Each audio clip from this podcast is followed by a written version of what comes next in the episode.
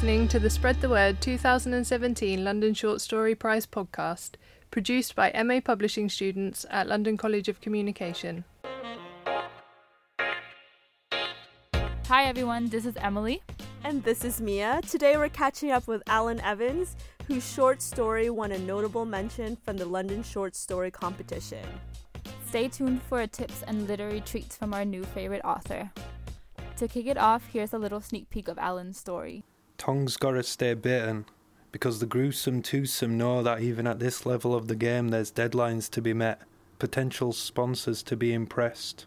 And what, thanks to the casual boozing and the skunk saturated hydroponics, and that girl of his Monica with all her wanton teenage neediness and adolescent lust, Siamese is falling further and further behind in his mama's grand schemes for a son with a Tony Hawk like mega ramp future.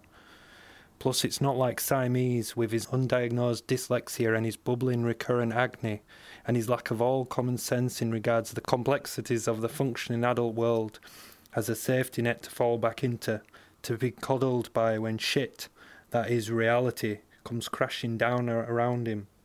No, sir, it's this or nothing, death or glory. Hi, I'm Alun Evans, and I wrote Techniques of Neutralization, came highly commended in the London Short Story Prize 2017. We thought we would start off with a um, a couple of quick fire questions. Okay. What's your favorite author? I, I really like uh, Roberto Bolaño. Favorite book? I really like oh, Junot Diaz too, which was. Oh my gosh, which one? Yeah. Um, well, he's. I actually prefer his short stories to. I've only read like um, Oscar Wao. Uh, I, I like. Like I've seen this one. Uh, and I think that's what was. You know, he's like writing in the kind of. Uh, the the region of where you're from or the kind of it's very you Dominican.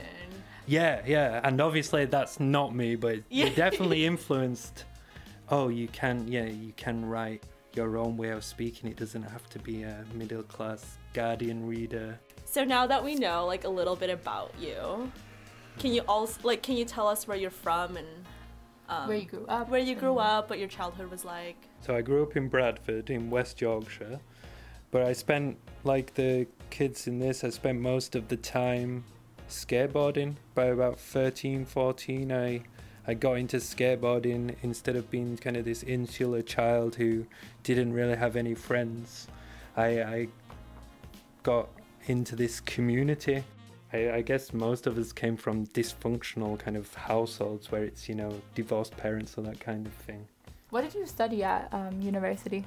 I studied film. I should have probably studied literature. I think I probably started writing when I was about 18.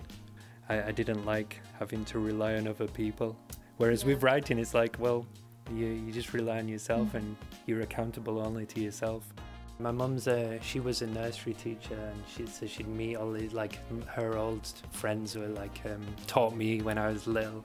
And I think one of her friends saw her recently and she's like, oh, how's Alun doing? She, I remember him writing all these like weird, you know, gruesome stories when he was at school. What's he doing now? And my mum's like, oh yeah, he's doing the same thing.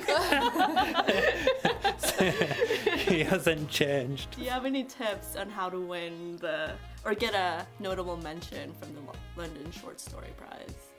Read as much as possible. Mm-hmm. Like everyone mentions it because it's true.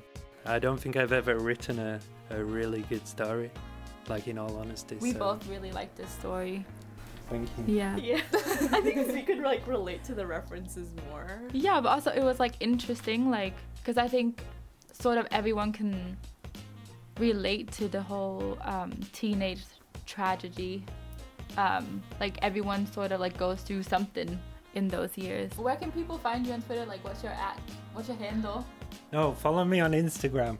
Delete when appropriate. That's my Instagram. Oh, that's a good. Really? It's you- like a desperate plea, isn't it? Follow me. Follow me, Okay. please. This podcast has been made in collaboration with the London Short Story Competition. It was brought to you by Mia and Emilie from the MA Publishing Program at University of the Arts London. Thanks.